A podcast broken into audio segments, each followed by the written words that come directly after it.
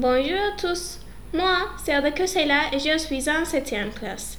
Maintenant, je vais vous présenter Victor Hugo et aussi l'un de ses chefs-d'œuvre, Le Bossu de Notre-Dame, un roman le plus connu d'Hugo. On commence avec une petite explication sur Hugo. Qui est-il Né à Besançon en France, il est non seulement un poète romancier, mais aussi un grand dramaturge et écrivain. En plus, il est considéré l'un des écrivains les plus importants de la langue française du XIXe siècle. On le connaît notamment par ses romans Les Misérables et Le Bossu de Notre-Dame. Le Bossu de Notre-Dame est un roman historique d'Hugo.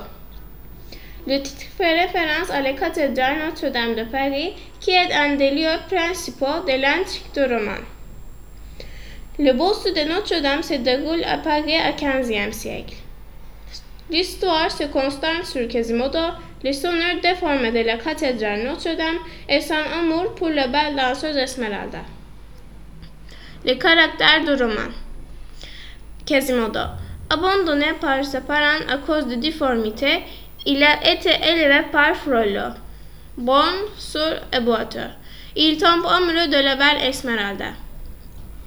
Belle gitane, âgée de 16 ans, elle gagne sa vie en dansant dans les rues de Paris.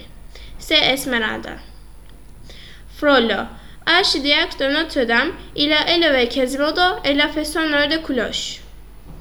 Phoebus, capitaine de la garde, il a attiré par les gitanes Esmeralda. Gringoire. Poète, il a sauvé de la pénation par Esmeralda qui accepte de se marier avec lui.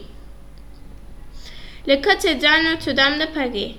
Le but principal de l'écriture de ce livre était de sauver la cathédrale de démolition. Hugo l'a sauvé.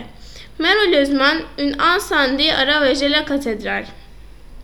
Depuis l'incendie, la cathédrale est fermée au public.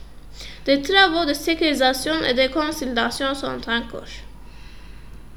Merci pour votre attention.